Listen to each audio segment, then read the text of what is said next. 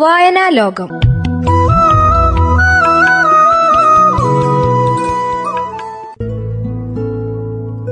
നിർവഹണം Nadavayal C M കോളേജിലെ മലയാളം അധ്യാപിക ദീപ രജനേഷ്.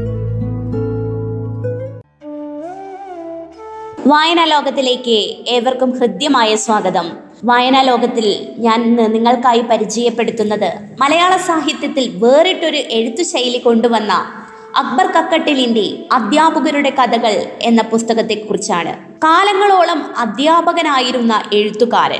തന്റെ ജീവിതത്തിലെയും മറ്റ് അധ്യാപക ജീവിതങ്ങളിലെയും അതുപോലെ തന്നെ വിദ്യാർത്ഥികളുടെയും അവരുടെ മനോഭാവങ്ങളും അവരുടെ കുഞ്ഞു മനസ്സുകളുടെ ചിന്താലോകവും ഒക്കെയുള്ള രസകരമായ മുഹൂർത്തങ്ങളാണ് ഈ പുസ്തകത്തിലുടനീളം പകർത്തിയിരിക്കുന്നത്. അനുഭവങ്ങളിൽ ഭാവനയുടെ മഷി കൂടി കൂട്ടിച്ചേർത്തപ്പോൾ നല്ല അസൽ കഥകൾ പിറവിയെടുത്തു കക്കട്ടിലിന്റെ ഈ കഥകളിലെ അധ്യാപകർ കാരൂരിന്റെ കഥകളിലെ അധ്യാപകരല്ല. മറിച്ച് പുതുലോകത്തോട് കിടപിടിക്കാൻ കെൽപ്പുള്ളവരാണവർ. കാരൂരിന് ശേഷം അധ്യാപക കഥകൾ എഴുതി ഒരു മഹാപ്രസ്ഥാനമാക്കിയ എഴുത്തുകാരൻ ഇന്ന് മലയാള സാഹിത്യത്തിൽ വേറെയില്ല എന്ന് തന്നെ പറയാം. അത്ര കണ്ട് അധ്യാപകരെയും വിദ്യാർത്ഥികളെയും ആഴത്തിലറിഞ്ഞ് അനുഭവങ്ങളിലൂടെ പകർത്തിയ അതുല്യ പ്രതിഭാശാലി. വ്യത്യസ്തങ്ങളായ അധ്യാപക മനോഭാവങ്ങളെയും വിദ്യാർത്ഥികളെയും അദ്ദേഹം തന്റെ ഭാവനയുടെ തൂലികയിൽ പകർത്തിയിരിക്കുന്നു. ഈ കഥകൾ ഒരു പക്ഷേ വായിച്ചില്ലെങ്കിൽ വായനയെ ഇഷ്ടപ്പെടുന്ന നമുക്ക് വലിയൊരു നഷ്ടം തന്നെ സൃഷ്ടിച്ചേക്കാം. സംസ്കൃതം പഠിപ്പിക്കുന്ന മുസൽമാൻ മാഷ് മുതൽ ഒരു മാഷ് മരണപ്പെട്ടപ്പോൾ ആ പദവി ഏറ്റെടുക്കാൻ പണക്കൊതിയുമായി മാനേജറുടെ വീട്ടിലേക്ക് പോയ അധ്യാപകർ വരെയുണ്ട് ഈ കഥയിൽ. ആദ്യമായി ജോലിയിലേക്ക് പ്രവേശിക്കുന്ന അധ്യാപകൻ കുട്ടികളുടെ മുൻപിൽ നിൽക്കുന്നത് നവവരൻ ആദ്യ രാത്രിയിൽ നവവധുവിനെ അഭിമുഖീകരിക്കുന്നത് പോലെയാണെന്ന കക്കെട്ടലിന്റെ വിലയിരുത്തൽ നമ്മെ ഏറെ ചിന്തിപ്പിക്കുകയും ചിരിപ്പിക്കുകയും ചെയ്യുന്നു. അക്ബർ കക്കട്ടിൽ രചിച്ച് മാതൃഭൂമി ബുക്സ് പ്രസിദ്ധീകരിച്ച അധ്യാപക കഥകൾ മലയാള സാഹിത്യ ലോകത്ത് മികച്ച കയ്യൊപ്പ് തന്നെയാണ് സൃഷ്ടിച്ചിട്ടുള്ളത്. ആയിരത്തി തൊള്ളായിരത്തി അമ്പത്തിനാല് ജൂലൈ ഏഴിനാണ് കോഴിക്കോട് ജില്ലയിലെ കക്കട്ടിൽ ഗ്രാമത്തിൽ അദ്ദേഹം ജനിക്കുന്നത്. രണ്ടായിരത്തി പതിനാറ് ഫെബ്രുവരി പതിനാറിനാണ് അദ്ദേഹം ഈ ലോകത്തു നിന്നും യാത്ര പറയുന്നത്. ചെറുതും വലുതുമായി മുപ്പത്തൊന്നോളം കഥകളാണ് അധ്യാപക കഥകൾ എന്ന ഈ പുസ്തകത്തിൽ അടങ്ങിയിട്ടുള്ളത്. ഈ പുസ്തകത്തിലെ പല മാഷന്മാരും ഒറ്റ മാഷുടെ വകഭേദങ്ങളാണ്. എന്റെ തന്നെ പല വേഷങ്ങൾ. ഇയാൾ ഒരു അധ്യാപകനോ അധ്യാപകനോ ആകാം. മറ്റേതൊരു രംഗത്തുമുള്ള മനുഷ്യന്റെ കഥയെന്ന പോലെ ഈ മനുഷ്യന്റെ കഥയും എന്നെ സ്പർശിക്കാറുണ്ടെന്ന് പറഞ്ഞുകൊണ്ടാണ് കഥാകൃത്ത് ഈ കഥകളെക്കുറിച്ച് പറയുന്നത്. ഈ പുസ്തകത്തിലെ ഒന്നാമത്തെ കഥ ഏറെ ഹൃദയസ്പർശിയാണ്. റഷീദ എന്ന് പറയുന്ന പെൺകുട്ടിയാണ് കേന്ദ്ര കഥാപാത്രമായി എത്തുന്നത്. കഥയുടെ ശീർഷകമോ ഏറെ വ്യത്യസ്തവും. ഇന്ന് നമുക്ക് റഷീദിയെക്കുറിച്ച് ചിന്തിക്കാം എന്നാണ് തലക്കെട്ട്. തിയേറ്റർ കോമ്പൗണ്ടിൽ ടിക്കറ്റിനു വേണ്ടി കാത്തു നിൽക്കുമ്പോഴാണ് മോഹൻ സാറെ എന്ന് വിളിച്ച് റഷീദ വരുന്നത്. സാർ ആ മുഖം ഓർത്തെടുക്കാൻ ശ്രമിച്ചു. പഠിക്കുന്ന കാലത്ത് ബഹുമിടുക്കി എല്ലാത്തിനും കെങ്കേമത്തി. അവളെ എങ്ങനെ ഒറ്റടിക്ക് മറക്കാനൊക്കുമോ? നല്ല തിരക്കായതിനാൽ സിനിമ കാണാനൊക്കില്ലെന്ന് മാഷിക്ക് ഉറപ്പായിരുന്നു. മാഷ് പിന്തിരിഞ്ഞപ്പോൾ റഷീദ പറഞ്ഞു നില്ല് മാഷെ ടിക്കറ്റ് ഞാൻ ഒപ്പിക്കാം. അങ്ങനെ ഒരു ടിക്കറ്റും കൊണ്ട് റഷീദ പറഞ്ഞു ഒരു ടിക്കറ്റേ കിട്ടിയുള്ളൂ സാർ. സാർ പോയി സിനിമ കണ്ടോളൂ. എന്നാൽ മോഹൻ സാർ പറഞ്ഞു എനിക്ക് ടിക്കറ്റ് വേണ്ട. നീ പോയി കണ്ടോളൂ. എന്ന മറുപടിക്ക് റഷീദ പറഞ്ഞ വാക്കുകൾ ഏറെ ചിന്തിക്കേണ്ടുന്ന ഒന്നായിരുന്നു. എന്നെ പോലുള്ള സ്ത്രീകൾക്ക് ആനുകൂല്യങ്ങളും സ്വാതന്ത്ര്യവും നേടാനേ കഴിയൂ. അതൊന്നും അനുഭവിക്കാൻ ഭാഗ്യമില്ല. ഇതും പറഞ്ഞ് അവൾ തിരിഞ്ഞു നടന്നു. ധൃതിയിൽ ഒരു ദിവസം എന്ന കഥയാണ് ഈ പുസ്തകത്തിലെ ശ്രദ്ധേയമായ മറ്റൊരു കഥ. പത്ത് ബിയിലെ ക്ലാസ് എടുത്തുകൊണ്ടിരിക്കുമ്പോഴാണ് പ്യൂട് വന്ന് പറഞ്ഞത് മാഷിനെ കാണാൻ ഒരാൾ വന്നിട്ടുണ്ടെന്ന്. അതും ഒരു ലേഡി.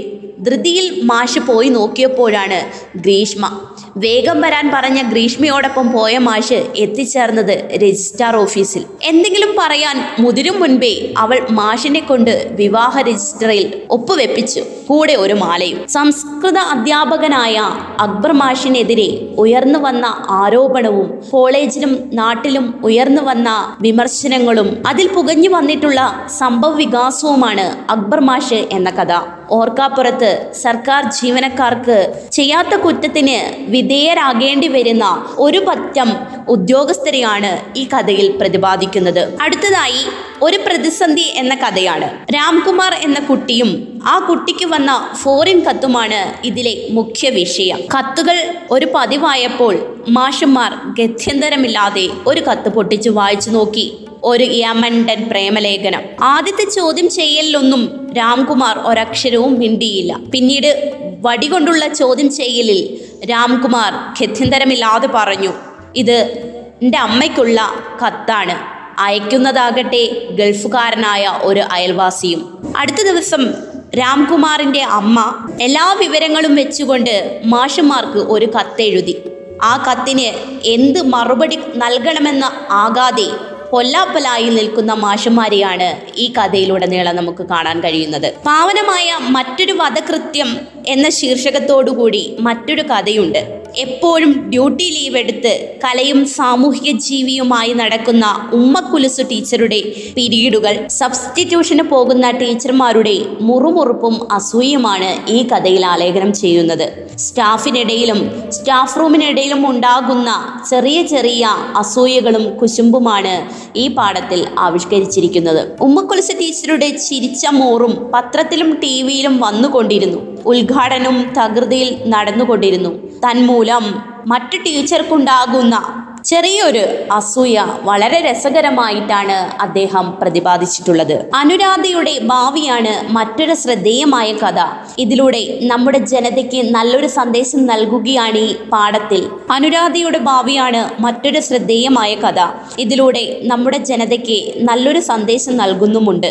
ഓരോരുത്തർ അവർക്കായി ആവുന്നത് ആഗ്രഹിക്കുകയും അതിനായി പരിശ്രമിക്കുകയും ചെയ്യുന്നതാണ് നല്ലതെന്ന് ബാലക്കുറുപ്പ് മാഷെ എപ്പോഴും പറയാറുണ്ട്. അനുരാധ അവൾക്ക് കിട്ടാവുന്നതിലും കുറവേ ആഗ്രഹിച്ചുള്ളൂ. ചെറുപ്പത്തിൽ അവളുടെ ഒപ്പം പഠിച്ചും വലുതായപ്പോൾ അവളുടെ വീട്ടുപറമ്പിൽ കിളയ്ക്കാൻ വന്ന വേലായുധനെ കല്യാണം കഴിക്കാനേ അവൾ ആഗ്രഹിച്ചുള്ളൂ. വേലായുധനോട് കാര്യം തുറന്നു പറഞ്ഞു. എന്നാൽ വേലായുധൻ പിൻവാങ്ങി. ഇതിൽ മനം നൊന്തിരിക്കെ യാദൃശികമായി ഡോക്ടർ രാമചന്ദ്രനുമായി വിവാഹം ഉറപ്പിക്കുന്നത് അവൾ അതിയായ സന്തോഷം കൊണ്ട് മതിമറന്നു. അപ്പോൾ ബാലക്കുറുപ്പ് മാഷ് പറഞ്ഞത് അനുരാധയുടെ മനസ്സിൽ അലയടിച്ചു. അർഹിക്കാത്തത് നേടിയാലും ഒരിക്കലും മനസ്സുഖം ഉണ്ടാവില്ല ഇനി അടുത്ത അധ്യായത്തിൽ കുഞ്ഞിക്കണ്ണൻ മാഷിനെ കാണാനില്ല എന്ന കഥയാണ്. വിദ്യാർത്ഥി രാഷ്ട്രീയവും എന്തു പറഞ്ഞാലും കേൾക്കാത്ത വിദ്യാർത്ഥികളും അധ്യാപകരെ ധിക്കരിക്കാൻ മാത്രം ഇറങ്ങി പുറപ്പെട്ടിട്ടുള്ള വിദ്യാർത്ഥികളെക്കുറിച്ചും പ്രതിപാദിക്കുന്ന കഥയാണിത്. അടുത്തതായി പടക്കളത്തിലെ അഭിമന്യു എന്ന ശീർഷകത്തിൽ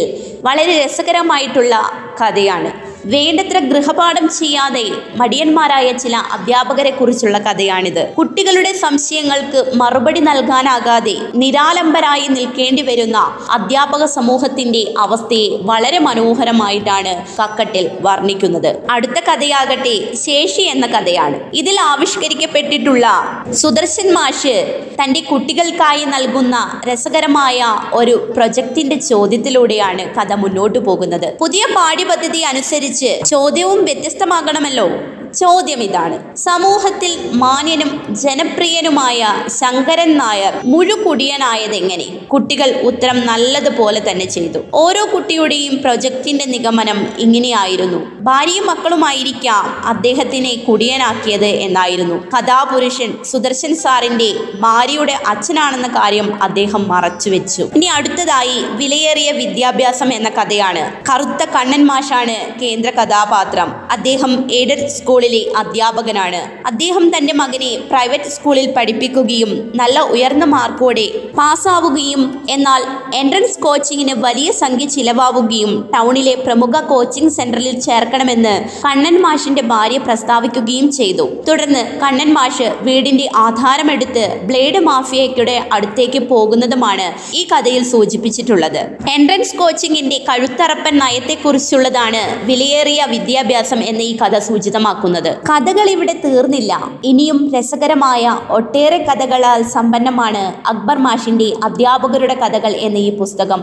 ഓരോ അധ്യാപകരും ഓരോ കുട്ടികളും ഓരോ ജീവിതങ്ങളെയാണ് നമുക്കായി കാണിച്ചു തരുന്നത്. ഈ പുസ്തകത്തിൽ അവതാരിക ഇത് നമുക്ക് കാണിച്ചു തരുന്നുമുണ്ട്. പ്രൊഫസർ എസ് ഗുപ്തൻ നായരാണ് ഈ പുസ്തകത്തിന്റെ അവതാരിക എഴുതിയിട്ടുള്ളത്. കക്കട്ടിലിന്റെ കഥകൾക്ക് നർമ്മത്തിന്റെ നൈർമല്യമുണ്ട് എന്ന് ഏതാണ്ട് എല്ലാവർക്കും ബോധ്യമായിട്ടുണ്ട്. എന്നാൽ നർമ്മത്തിന്റെ പുറകിൽ മനുഷ്യന്റെ ദൈനതയിൽ വേദനിക്കുന്ന ഒരു നനുത്ത ഹൃദയമുണ്ടെന്ന് സൂക്ഷ്മ ദൃക്കുകൾക്കേ കാണാൻ കഴിയൂ. ഏറ്റവും ശ്രേഷ്ഠമാണെന്ന് നാം കരുതുന്ന വിശേഷിപ്പിക്കുന്ന അധ്യാപക ജോലിയെക്കുറിച്ചും അധ്യാപകരെക്കുറിച്ച് പ്രതിപാദിക്കുന്ന നർമ്മത്തിൽ ചാലിച്ച് ചിരിയും ചിന്തിയും ഒരുപോലെ പ്രദാനം ചെയ്യുന്ന അധ്യാപക കഥകൾ വായനയെ സ്നേഹിക്കുന്ന ഏവർക്കും നല്ലൊരു വായനാനുഭൂതി സമ്മാനിക്കും എന്ന് ആശംസിച്ചുകൊണ്ട് അധ്യാപക കഥകൾ ഇവിടെ അവസാനിക്കുന്നു. നന്ദി. നമസ്കാരം.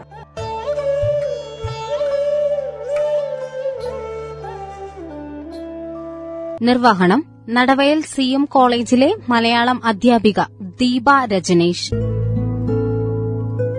വായനാ ലോകം